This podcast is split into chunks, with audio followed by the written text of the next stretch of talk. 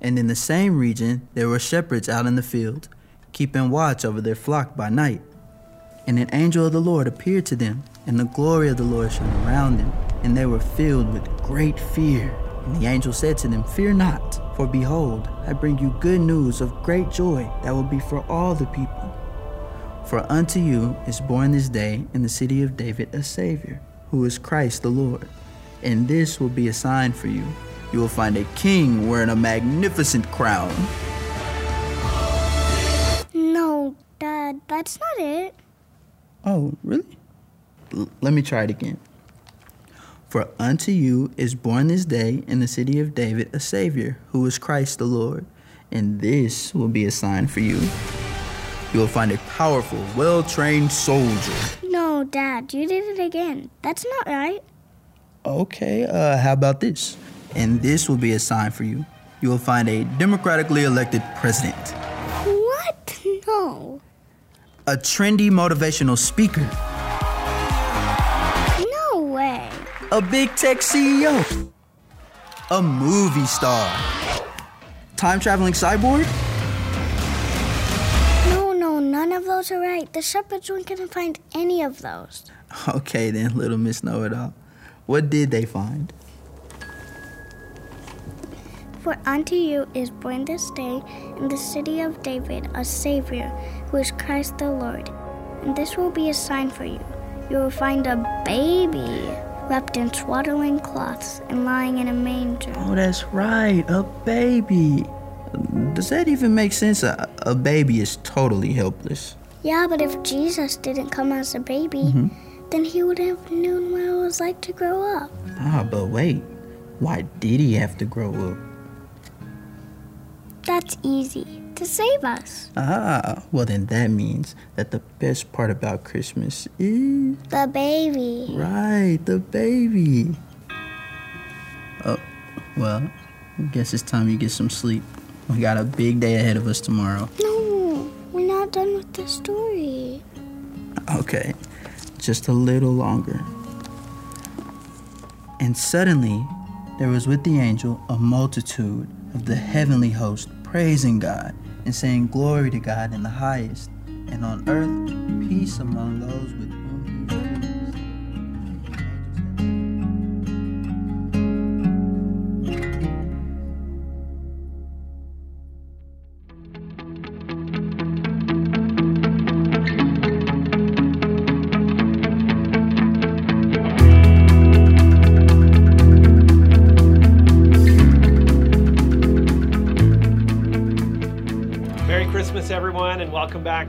ministry of Grace Baptist Church. Uh, If you just found our channel and are looking for some Christmas encouragement, you're in the right place. We hope you'll stick around and find hope in God's Word. Uh, Say hello in the comments below to let us know you were here. Now, Christmas this year may go on record as the quietest one in recorded history. Uh, Scientists, as we know, monitor this global network of seismic monitoring stations and they're usually used to track the beginning of earthquakes and tsunamis and volcanoes. But those aren't the only sources of seismic noise. It turns out that a big part of the world's noise comes from us. We make noise with our cars and trains and trucks and buses. We make noise at our markets and malls, our stadiums, and our construction sites. In March, when much of the world went into its first lockdown, scientists recorded the seismic silence. In some cases, they said cities were up to 50% quieter. They announced that it was the longest period of human quiet in the history of modern seismology. And they're taking advantage of it. With less noise from humans, they're able to listen to other sounds from the earth that normally they might not be able to hear as well. Our move into lockdown recently has meant that most of us will spend Christmas much more quietly than we ever have. My question is what will you listen to in the quietness? Most years, people complain about the busyness of Christmas and how it gets in the way of focusing on Jesus. For many people, Christmas this year will be less busy than it's ever been. There are no last minute trips to the mall, there are no people to visit, there are no places to go. It may be your first Christmas that's quiet and unbusy. And you and I will be tempted to fill the silence with our own noise. Let me encourage you to listen instead. Let God speak to you through His Word. It's His voice that we need to hear. And as you seek to do that this Christmas, I want to give you a passage to listen to and to reflect on. It's a Christmas promise given to people facing a lockdown.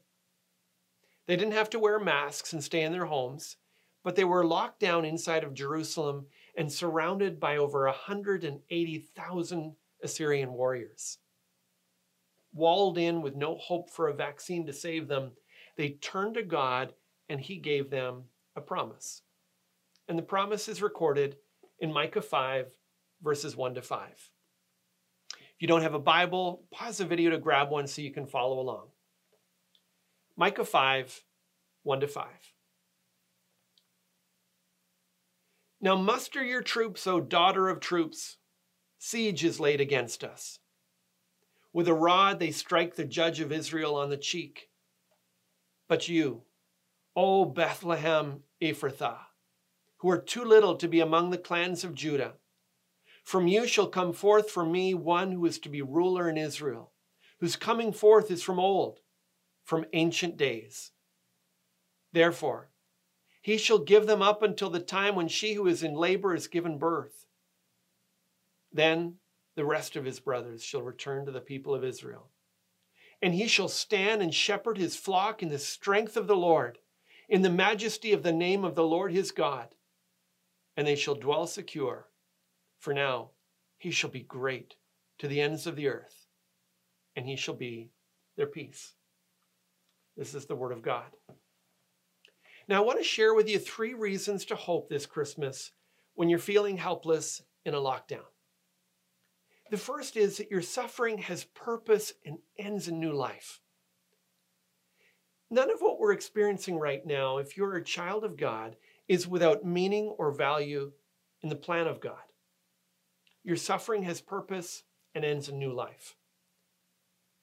Now, Israel's lockdown is described in verse 1 a siege is laid against them. Israel's king Hezekiah had led the nation in some important reforms, but he had rebelled against Assyria and refused to pay tribute to them. Assyria has already conquered northern Israel and taken many of Judah's important towns. So the people of God are holed up inside Jerusalem's walls. Nobody comes in, nobody goes out. If you saw the size of the Assyrian army and the destruction they had left in their wake, you'd feel like you were just waiting to die. It seemed like it was only a matter of time before they'd overrun the city and put to death everyone inside it. When it says, muster your troops, it's a word of desperation. The fact is, Jerusalem didn't have nearly enough soldiers to take on the Assyrians. They were outgunned and outmanned, and everyone knew it. The verse says, With a rod they strike the judge of Israel on the cheek. Now, hitting someone on the cheek wasn't aimed to kill them, but to humiliate them. It was an act of profound disrespect. Israel's king was being pushed around the way a schoolyard bully picks on a vulnerable target, and the people felt helpless as a result. What would you say to someone in that situation? How would you comfort them? We know from history and later scripture that God actually miraculously delivered the people. The Assyrians never breached the walls of Jerusalem. They were defeated by God's mighty intervention on behalf of his people. But Micah doesn't hold out that promise to them. God doesn't promise them the hope that things will get better, even though this lockdown would end in their rescue. That's strange, isn't it? Like, that's what we would do, right? Just hold on until the vaccine comes. Next year has got to be better than this one. Do you know why God didn't do that? Because what was coming after the lockdown was even worse. In the previous chapter, God had prepared them for what was to come. In Micah 4:10 it says, "You shall go out from the city and dwell in the open country." So far that sounds like good news to people under siege, right? But then he adds, you shall go to Babylon. The harsh reality was that while they would survive this siege from Assyria, they would face terrible destruction from Babylon. They'd be taken off into exile. Often we just live with the hope that things will always get better, but sometimes they get worse. And so God knows that we need a greater hope, and He gave it to them in verse 3. Watch what it says. Therefore, He shall give them up until the time when she who is in labor has given birth. Then the rest of his brothers shall return to the people of Israel. God's going to give Israel up to his discipline. The Babylonians will come, and then the Persians and the Greeks and the Romans, and it'll be painful for the people of God. But those pains are labor pains. They're the pains of a woman about to give birth.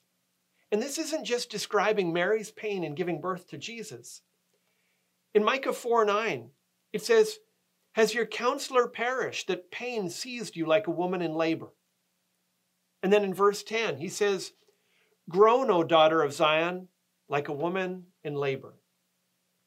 Now, that might not sound very encouraging, but it actually is.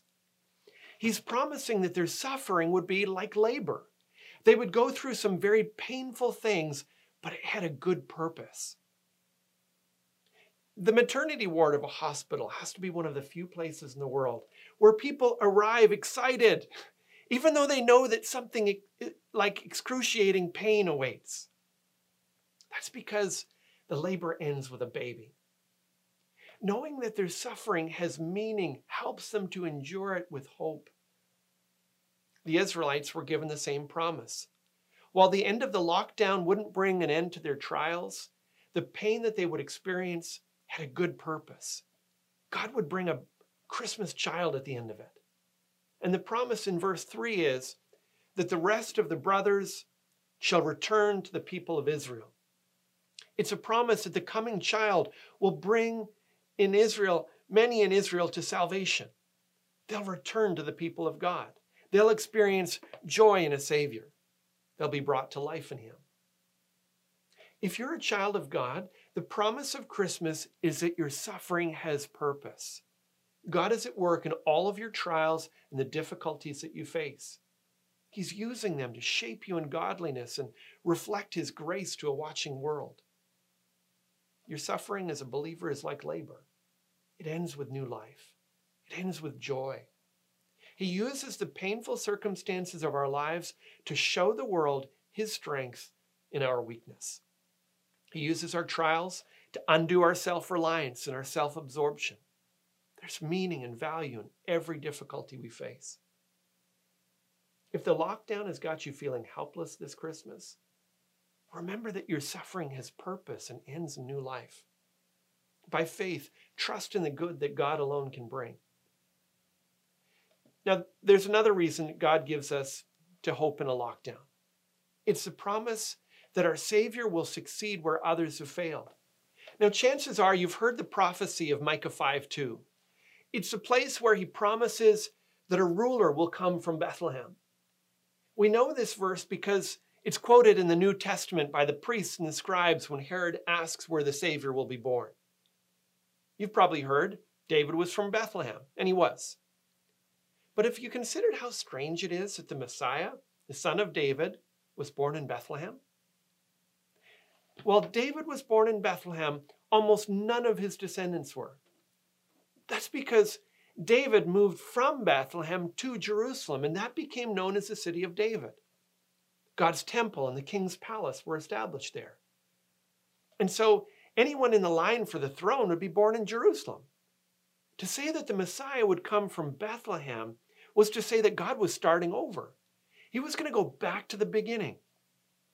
And, and too many times, the people had put their hope in a new king, and the king just didn't live up to their hopes. They were tired of the sons of David from Jerusalem. A son of David from Bethlehem? That would signal that God was making a new start with a new David and a better ruler. And that's important because we need to know that Jesus isn't just more of the same. We can trust him. He's not like those others who have gone before him. But Bethlehem is strange for another reason. The verse says that Bethlehem is too little to be among the clans of Judah. At the time that Micah ministered, Bethlehem was this tiny village of only a few hundred people. Today, Bethlehem is home to more like 25,000 people, but its main in- industry is being the service of Christian tourists. So it was so small that when Joshua listed all of Judah's towns in, jo- in Joshua 15, he didn't even mention Bethlehem. It didn't even make the cut. God chose tiny Bethlehem as the birthplace of the Messiah for the same reason that he chose David, even though he was the youngest and smallest of eight brothers. Consistently throughout Scripture, God loves to choose people and places that are too small and too weak and too unlikely. And he does great things through them to show that it's his power and not ours. And to show that salvation doesn't rest on human power or achievement, it's entirely in his hands. If we're going to receive salvation or do anything of eternal significance with our lives, we can't come trusting in our accomplishments, our strengths, or achievements. The Savior comes to Bethlehem, not to Jerusalem. He ministers where people admit their weakness and look to his strength.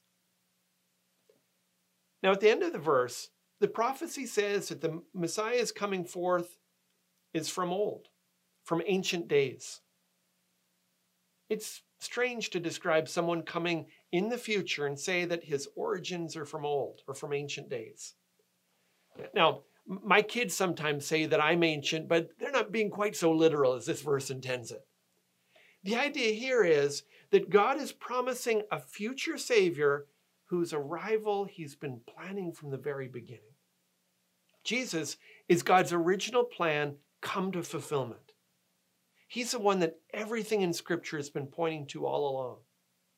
And so Christmas is a promise that your Savior will succeed where others have failed.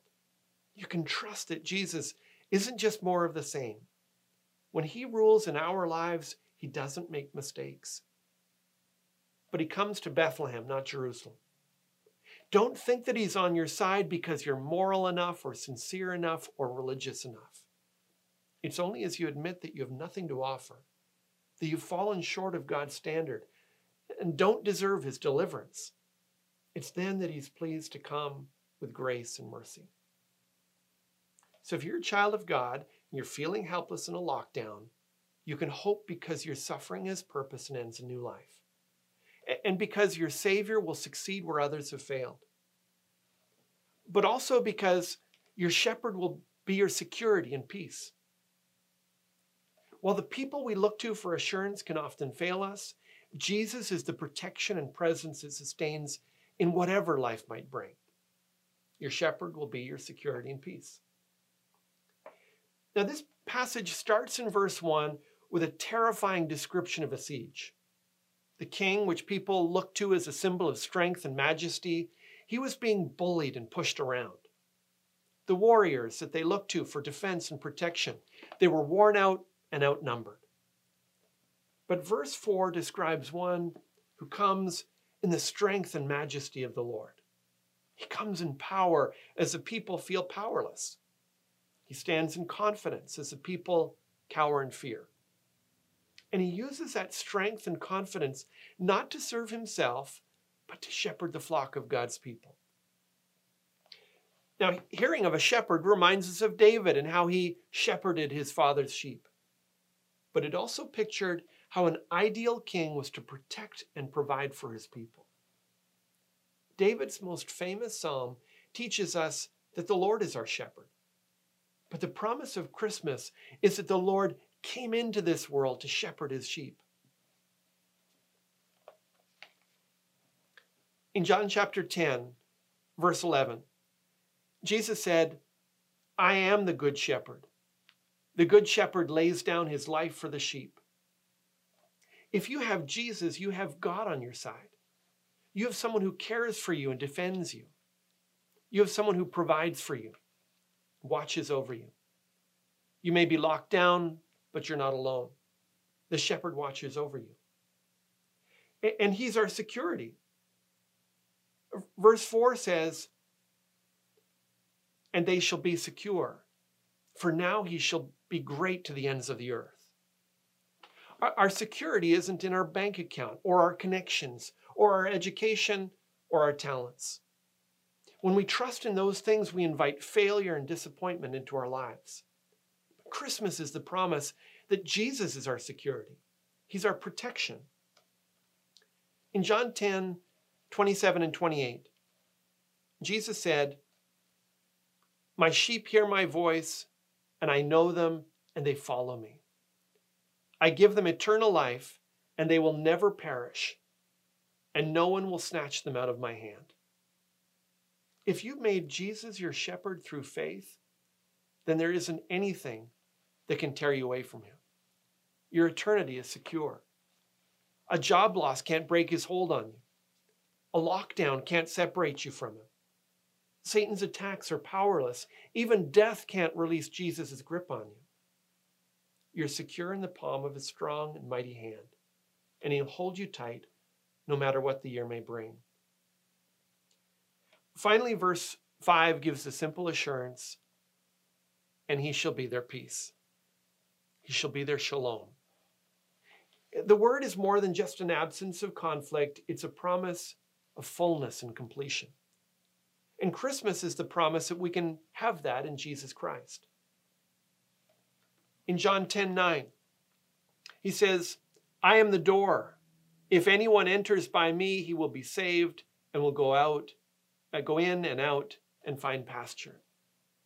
And he goes on to say, I came that they might have life and have it abundantly. This is the promise of shalom peace. And it's what you and I need this Christmas more than ever. Recent research from the National Institute of Mental Health says that 38% of teenage girls and 26% of teenage boys have an anxiety disorder. Studies show that anxiety has overcome depression as the most common mental health concern. We're a society longing for peace. But so often, we want peace without the shepherd who is our peace. We want to feel a deep rest as an anchor to our souls, but we fill the silence of our lockdown with Netflix instead of Jesus. Barna research says that almost one third of practicing Christians have disengaged with church since the pandemic began. It's not because there aren't alternatives. There are online messages, online life groups, online prayer groups. We still have our Bibles and our phones but many have looked elsewhere for their peace. We've entered into the greatest period of human quiet in recent history, and many Christians have chosen less of God rather than more. Busyness isn't the problem this year for most of us. But with the habits and traditions of our 11 o'clock church services missing, many have just chosen to give God a holiday. Let Jesus fill the silence of a quiet Christmas this year. It's only in Him that our suffering becomes labor, has purpose, and ends in new life. It's only in Him that God's plans for us find their fulfillment. He's a Savior who succeeds where others have failed. And it's only in Him that we can be secure in the storm. When we trust in Him as our good shepherd, He becomes our security and our peace. It's going to be quiet, a quiet Christmas for most of us this year. Take advantage of the opportunity to listen. As you do, let me give you some questions to consider. What have you learned about your faith in 2020? Is Jesus your shepherd? Is he the one who rules in your life because you hear his voice and you follow? Or has the past year shown you that Jesus isn't as important as you thought he, as you thought he was? Sheep without a shepherd are open game for the wolves. Look to Jesus this Christmas. Now, sheep without a shepherd are vulnerable, but so are sheep who stray from the flock. With your regular habits disrupted, what's left of how you relate to God and His people? Where's the Lord in your life when the Lord's Day rolls around? How are you staying connected with the flock and supporting the other sheep? Being a lone wolf only works if you're a wolf. It's a terrible strategy for a sheep. Jesus is just what we need this Christmas. It's His voice that can give us hope in our quietness. And when we're held tight in the palm of His mighty hand, there's security and peace and rest for our souls. Lay hold of that promise. And may it strengthen you in the quietness this Christmas. Let's pray. Heavenly Father, we thank you for your precious promises. Thank you that you don't just give us short term promises that it'll get better.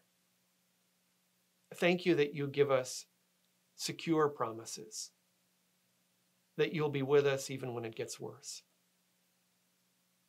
Help us to cling to you. Help us to seek more of you, not less. Help us to lay hold of your promises and rest in them. Help us to listen in the quietness. And help us to stay near to the flock, to look for ways that we can engage with others, to take part in fellowship that we might not be vulnerable when the attacks come.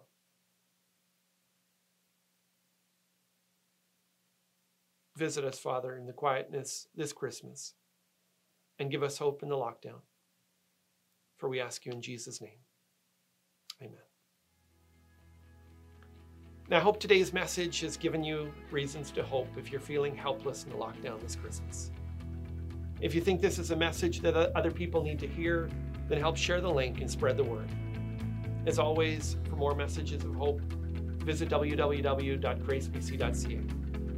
Merry Christmas and see you next time. And remember to check back on December 24th for our special Christmas Eve service. It'll be available starting at 4 p.m.